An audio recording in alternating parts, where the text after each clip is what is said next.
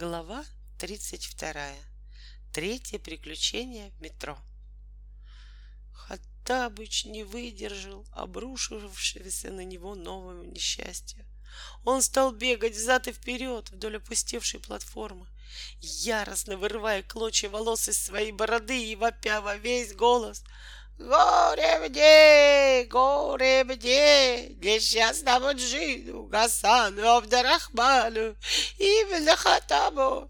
Что я здесь буду делать один в этом таинственном подземном дворце? Подожал дежурный по станции, увидел разбросанные по перрону клочья бороды и сказал, гражданин, в метро надо соблюдать тишину и чистоту. Погиб — подумал Хатабыч. «Совсем погиб?» Он испугался этого вежливого молодого человека в красной фуражке не меньше, чем поезда. Сам Волька относился к дежурному по станции с почтением. Старик почувствовал, что дело совсем плохо, и решил дорого продать свою жизнь. К счастью, дежурный снова вступил в разговор, и старик немедленно изменил свое решение. Гражданин старичок, участливо сказал ему дежурный, вы совершенно напрасно огорчаетесь. Сейчас будет другой поезд, и вы чинно благородно поедете себе к месту назначения.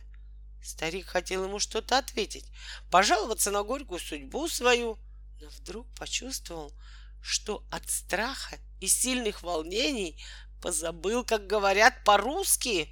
Он что-то забормотал по-арабски и дежурный с огорчением развел руками. В таком случае, гражданин, пойдемте-ка со мной в диспетчерскую.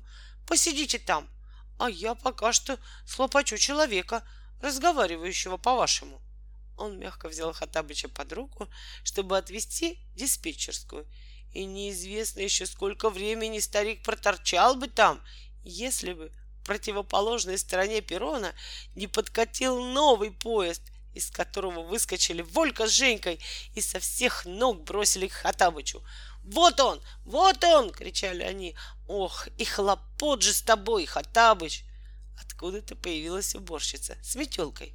Она подмела клочья стариковой бороды и высыпала их в урну. Как раз тот самый момент, когда Хатабыч со своими друзьями уселись, наконец, в ярко освещенный вагон метро, в котором они и доехали благополучно до станции «Динамо».